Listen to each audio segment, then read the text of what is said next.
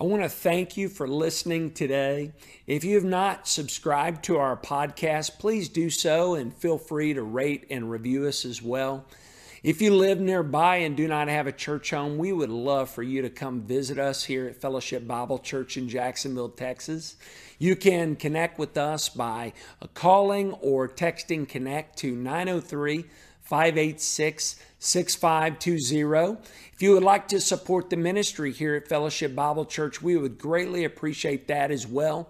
To give one time or on a regular basis, you can text GIVE to 903 586 6520. If you live a ways away, we hope you would find a good Bible believing and preaching church in your area to join and serve in and support. Thanks again for joining us. We hope you have a great week. If I were to ask you to show me where do we find the Christmas story in Scripture, where would you take me? A lot of you would take me to the, the gospel accounts, right? The Gospel of Matthew and the Gospel of Luke. You theology nerds in here, you would take me to John chapter 1, probably. But how many of you would take me to the Old Testament? How many of you would take me to the first book of the Bible? That's where we're going to be this morning in the book of Genesis. What we're going to learn this morning is that the Christmas story begins at the beginning.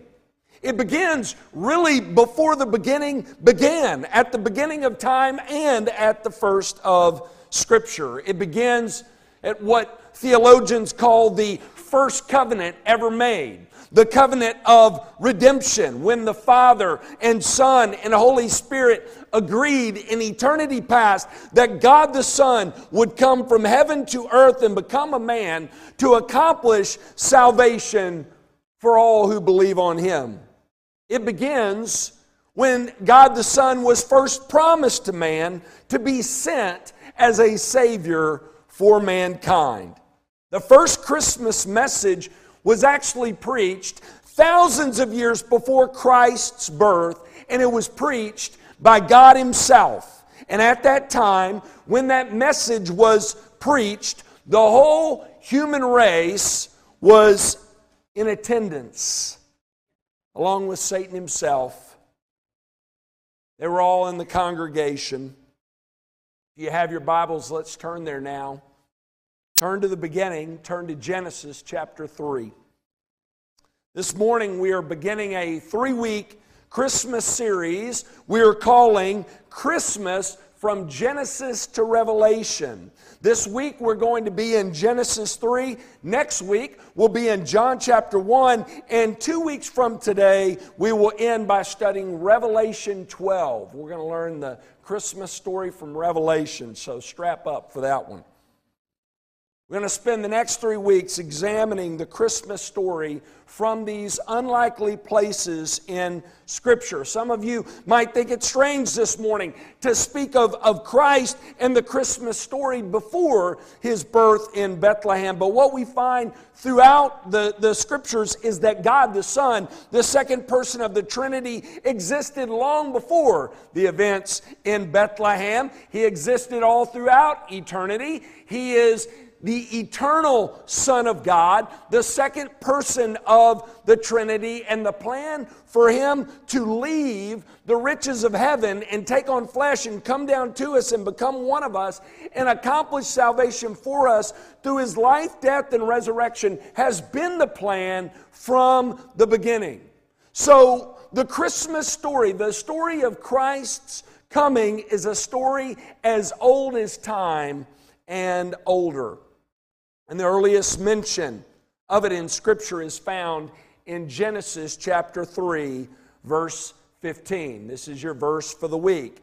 This verse is what many theologians refer to as the proto evangelium, which is a fancy 25 cent word that just means first gospel. This verse is the first mention of the Christmas story, the first mention of God's great gospel message. In this verse of Scripture, we see the promise of the coming of the Messiah. This verse is as important a verse as any you will find in Scripture. Now, to understand the promise that God made in Genesis 3:15 and what it means for us today, especially this time of year, we need to have a little bit of understanding of the story surrounding this verse of Scripture. We need to know the context of this verse of Scripture. And while many of you are more familiar with the context in this verse than you are in other parts of Scripture, bear with me. I'm just going to take a moment to explain to you the events leading up to Genesis 3:15. Now, not much has happened by way of pages of scripture, but in another sense, a whole lot has, has happened in these first three chapters. In the first two chapters of Genesis, you have the account of God creating everything, creating all that is. We're told that before the beginning began, there was God and He created everything day and night, sky and sea, land and plants, sun and moon and stars, fish and birds, animals of the land. And on the sixth day, he also created man and woman. And when he created man and woman, we are told that he made them different from the rest of his creation because he created them in his image. Look at these verses of scripture. I have them up for you on the screen. Genesis 1 26 and 27. You're familiar with this. Then God said, Let us make man in our image after our likeness, and let them have dominion over the fish of the sea, and over the birds of the heavens, and over the livestock, and over all the earth, and over every creeping thing that creeps on the earth. So God created man in his own image. In the image of God, he created him, male and female, he created them. So God created both man and woman in his image, and he placed them in a garden paradise, and he gave them authority over his created world, but he also placed them under authority. He, told Adam in Genesis 2 16 and 17, You may surely eat of every tree of the garden, but of the tree of the knowledge of good and evil you shall not eat, for in the day you eat of it, you shall surely die. So God shows man here from the jump while you are unique, while you have authority, you are not God. I am. You're to be under my authority. So he gives him this, this command, and shortly after giving this command, we are told that, that the enemy in God's gospel story, Satan comes into the picture, into this garden paradise in the form of a serpent, and he tempts Adam and Eve to question God's word and to doubt his goodness. He tells them, You will not die if you eat of the tree, but instead you'll be like God. He, he, says, God told you a lie. He is keeping you from true greatness. And Eve chose to listen to the serpent over God and ate of the fruit, and she gave some to her husband who was with her. And Adam listened to the voice of his wife, and he ate of the, the fruit of the tree as well. And they fell, and because there are representatives, the whole pile of us went.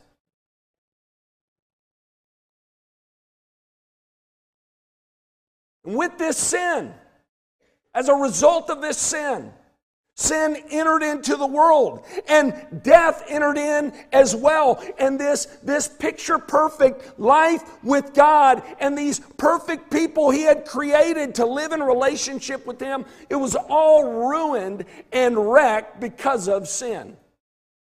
Why is the world the way that it is today? I ask this question a lot, people. If God created all that is and put his stamp of approval on it, said it's very good, then why is it not very good today? The fall. The fall. This place of paradise was lost, and the people of paradise were ruined and wrecked because of sin. And as God surveys the moral wreckage caused by man's rebellion, he begins to pass out judgment on all of those responsible. For the woman, pain and childbearing. For the man, toil in his labor. It's going to be futile.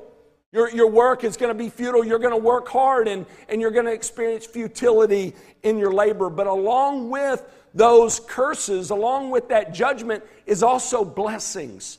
Blessings are attached. God is a merciful and gracious God, right? He is faithfully at work in this fallen world as we've been learning in Judges. So while the woman's going to have pain in childbearing, she's going to have children. And we know in Scripture, children are a blessing. Amen? The man is, is going to experience futility in his labor, but he is also going to be fruitful. He also directs judgment toward the serpent as well, but with the message that he directs toward the serpent, we also see a message of hope and redemption here, right here on the heels of the fall in Genesis chapter 3. And that message is what we're going to focus on this morning. Now, this message is, is a message of judgment against Satan, but it's a message of hope and grace and salvation to mankind. Let's look at it. Genesis 3, verse 15. God says to the serpent, I will put enmity between you and the woman, and between your offspring and her offspring. He shall bruise your head, and you shall bruise his heel. So notice what we have here. God basically tells Satan here from the start, you have started something you're not going to be able to finish. While you think that you have won a major victory over me and over my people today, you have in fact sealed your fate. You have put the final nail in your coffin. What you have started this day is going to eventually lead to your end. That's what he tells him. He tells him, because of what you have done, because you have deceived man, because you have led him astray, there is going to be this ongoing feud, this endless conflict that continues on to this day, right? Between you and this woman, between you and your demons and, and my people. And while you have deceived this woman this day, and you will enjoy this victory for years to come, there is coming one in her family who is going to go to war with you. And while you're going to strike his heel, as it says in the NIV, he is going to crush your head. Now, let me ask you this. What on earth does this have to do with Christmas? Some of you are probably wondering that. You're probably thinking, I really don't know.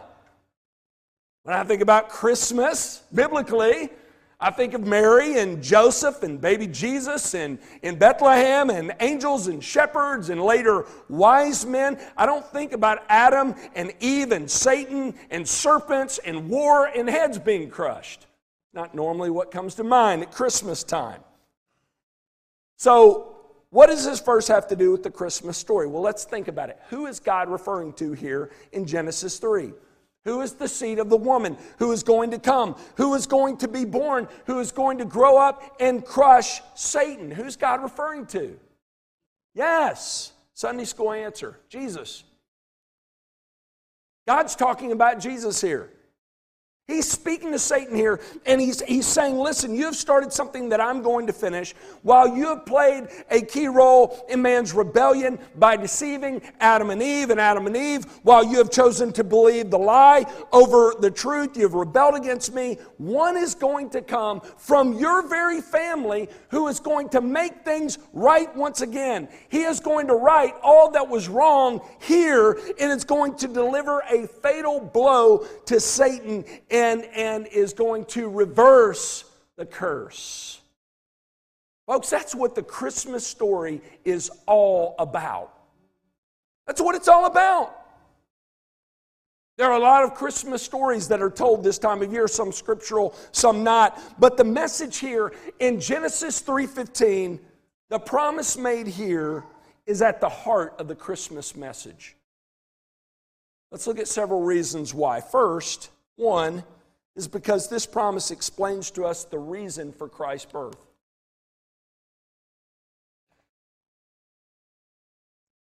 What's the reason for the season? That's a question that's often asked this time of year. We have it right here. Why did Jesus have to come? Why did he have to take on flesh and be born in Bethlehem? Genesis 3 tells us why. The reason he had to come is because of the fall. You ever thought about that?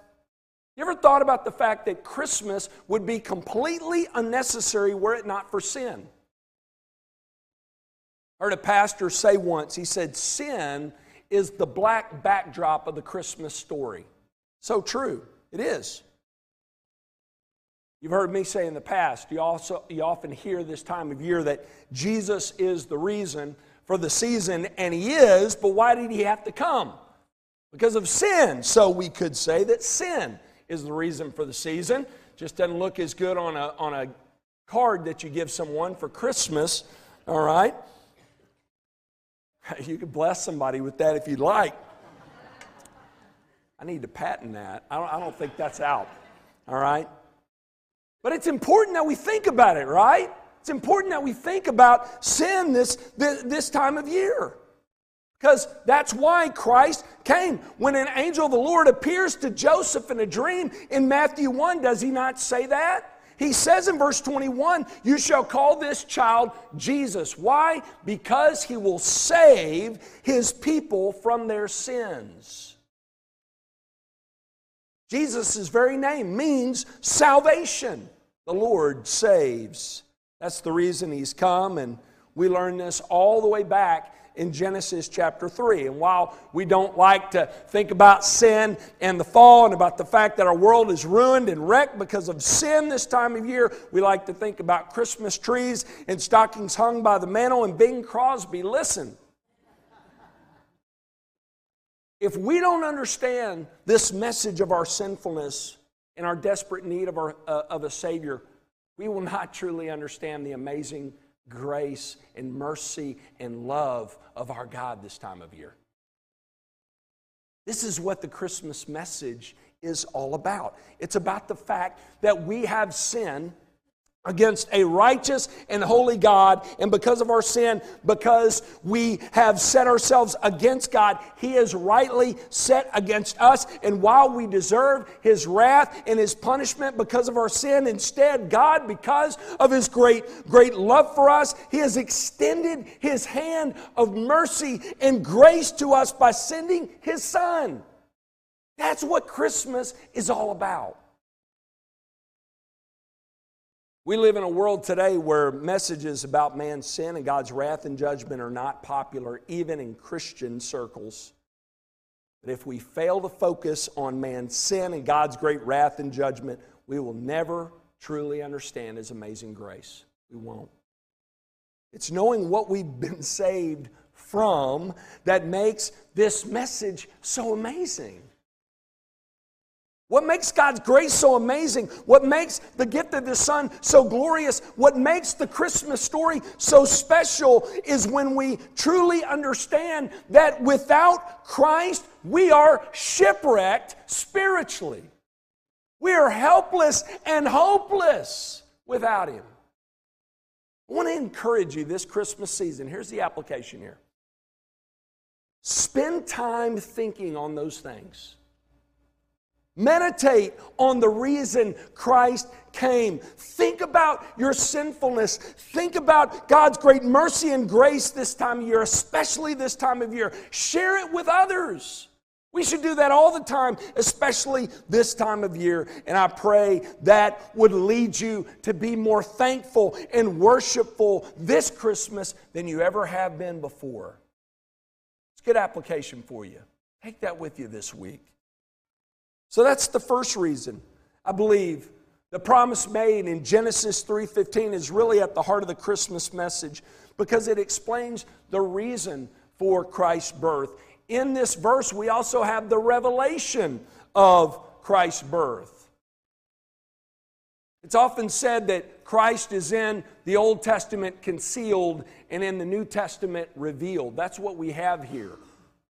We have a concealed message here in Genesis 3:15, but as the story continues on, We, we, are, we, we see the revelation there. We see this is referring to Christ. How do we know? Genesis 3:15 is about Jesus. We get some hints here. One is more subtle than the other, but in Genesis 3:15, God tells Satan, "I will put enmity between you and the woman and between your offspring and her offspring." Now underline her offspring. That was uncommon in, in Scripture. It was uncommon to refer to a child as just being the woman's offspring. Usually the man is mentioned as well, or the child is simply mentioned as the offspring of, of the man and the woman. That's not the case here, which is why many of the early church fathers and the Bible scholars throughout history believe this is a reference to the virgin conception and the virgin birth. He is the offspring of the woman. The virgin birth is mentioned more specifically in other parts of the, the Old Testament, specifically in, in Isaiah chapter 7. Isaiah prophesies of, of one who will be born of a virgin. Let me read this for you, and you can go back and look at it later. Isaiah 7 14, an amazing prophecy in the Old Testament written hundreds of years before Christ came. Isaiah says, Therefore the Lord himself will give you a sign. Behold, the virgin shall conceive and bear a son, and shall call his name Emmanuel. Hundreds of years before Christ came, Isaiah prophesies that, that, that the one we learn about in Genesis 3.15, who is going to be the offspring of the woman, the one who is to come. He is going to be conceived. He is going to be born of a virgin. And later on, when Matthew's reflecting back on Jesus' life and ministry, he's thinking about Isaiah and he's like, that's about Jesus. Isaiah 7 is about Christ. Which is why he wrote in Matthew 1 18 through 23. Look at it up on the screen. Matthew writes, Now the birth of Jesus took place in this way. When his mother Mary had been betrothed to Joseph, before they came together, she was found to be with child from the Holy Spirit. And her husband Joseph, being a just man and unwilling to put her to shame, resolved to divorce her quietly. But as he considered these things, behold, an angel of the Lord appeared to him in a dream and said, Joseph, son of David, do not fear to take Mary as your wife, for that which is conceived in her is from the Holy Spirit. She will bear a son and you shall call his name Jesus, for he will save his people from their sins. All this, Matthew says, took place to fulfill what the Lord had spoken by the prophet. Verse 23 Behold, the virgin shall conceive and bear a son, and they shall call his name Emmanuel. Matthew's looking back and he's seeing that revelation. We should see that as well when we look at Genesis 3:15. We should see the revelation of Christ, the revelation of his birth. We see that here. We see the revelation hinted at, the revelation in Genesis 3:15 of the virgin conception and, and birth. And also we see what Christ will come to do revealed all the way back in the beginning in Genesis 3:15. We're told what the offspring of the woman will do to the serpent. He's going to crush him. In Hebrews 2 14, we're told that Christ came to destroy the one who has the power of death, that is the devil. John tells us in 1 John 3 8, the reason the Son of God appeared was to destroy the works of the devil. Folks, this right here is the Christmas story. And, and this here is what God said would happen all the way back in Genesis 3. He revealed it. On the heels of the fall, you have the hope of Jesus Christ. God doesn't miss a beat, doesn't he? None of that happened behind his back. How did that serpent get in here? Oh, he's already messed things up. That's not what happened. God knew what was going on, and he had a plan from the jump. Jesus is the offspring of the woman. Jesus is the seed of Eve. He is God's promised one sent to destroy the one who has the power of death, the devil. That is the reason he came, and that was revealed from the very beginning. And what resulted from his coming is Satan is destroyed, he is crushed. Amen?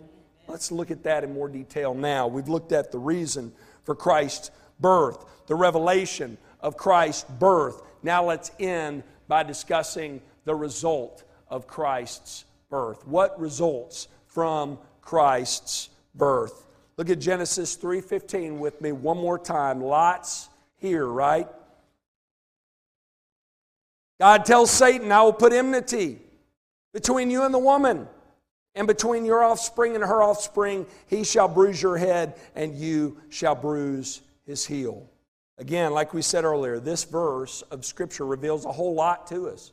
Reveals that Christ is coming to earth. It explains to us why he had to come because of the fall, because of the sin in our lives and world. And this verse also explains to us what will result from his coming. God tells the serpent, tells Satan here, though you believe you've won a major victory over me, this major triumph for you is going to result in your downfall. And the reason why is because while you have deceived this woman, through this woman is going to come one who is going to crush you. And as we continue to read God's word, we learn that is exactly what happens. We learn that in the fullness of time, God sends His Son, the eternal Son, the second person of the Trinity, to earth. We're told that He comes willingly. He willingly steps off His throne and into the world in which He created. We're told that He humbles Himself to such an extent that He comes, He becomes a little cooing and gooing baby. He grows up in the average home. He walks the streets with the common man. And in his humanity, he grows in wisdom and in stature and in favor with God and man. He lives the life Adam fails to live, the life we could never live, a perfect and sinless life, only to lay it all down at Calvary on the cross as we sing in here on occasion, He was the perfect sacrifice. He was crushed by God for us, bearing in His hurt all that we deserve. He was misjudged for our misdeeds. He suffered silently, the only guiltless man in all of history. Christ did this. He did all of this so that you and me could have life. so that we could be restored back to the place where we were in right relationship with God from this time forth and forever. We also learn that by accomplishing this work, not only did Christ provide this great salvation for us, but he delivered a fatal blow to Satan. When Satan tempted man, man sinned, death entered into the world, as we've talked about, as a result of sin, not just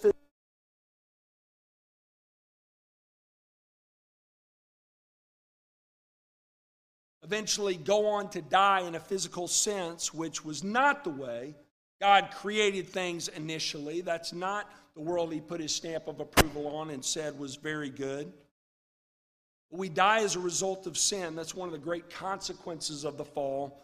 And more importantly than that, a spiritual death occurred. There was separation that took place between ourselves and, and God. Man died spiritually. At the fall, man's perfect relationship with God was shattered, and there was nothing that man could do to change that. No matter how hard he tried, he could not maneuver, he could not move back into a right relationship with God. He could not restore paradise by himself. Man was in a helpless and hopeless state, and that was the great power that Satan had for years to come. His great, fa- his great power was, was in the fact that God is a just God and that God has to punish sin and therefore has to punish us because we're sinners. And His great power over us was that there was nothing we could do to change that on our own. As Paul says in Ephesians 2, we, we were dead spiritually, nothing we can do in our own strength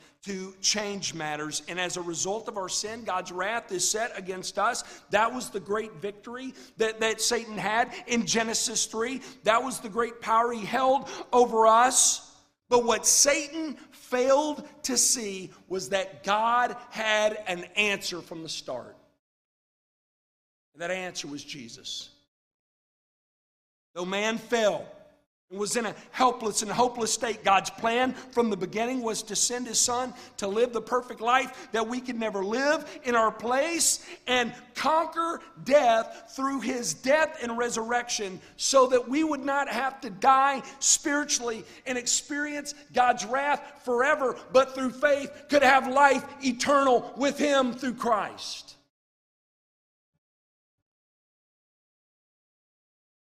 That's why Paul says in 1 Corinthians 15, Oh, death, where is your victory?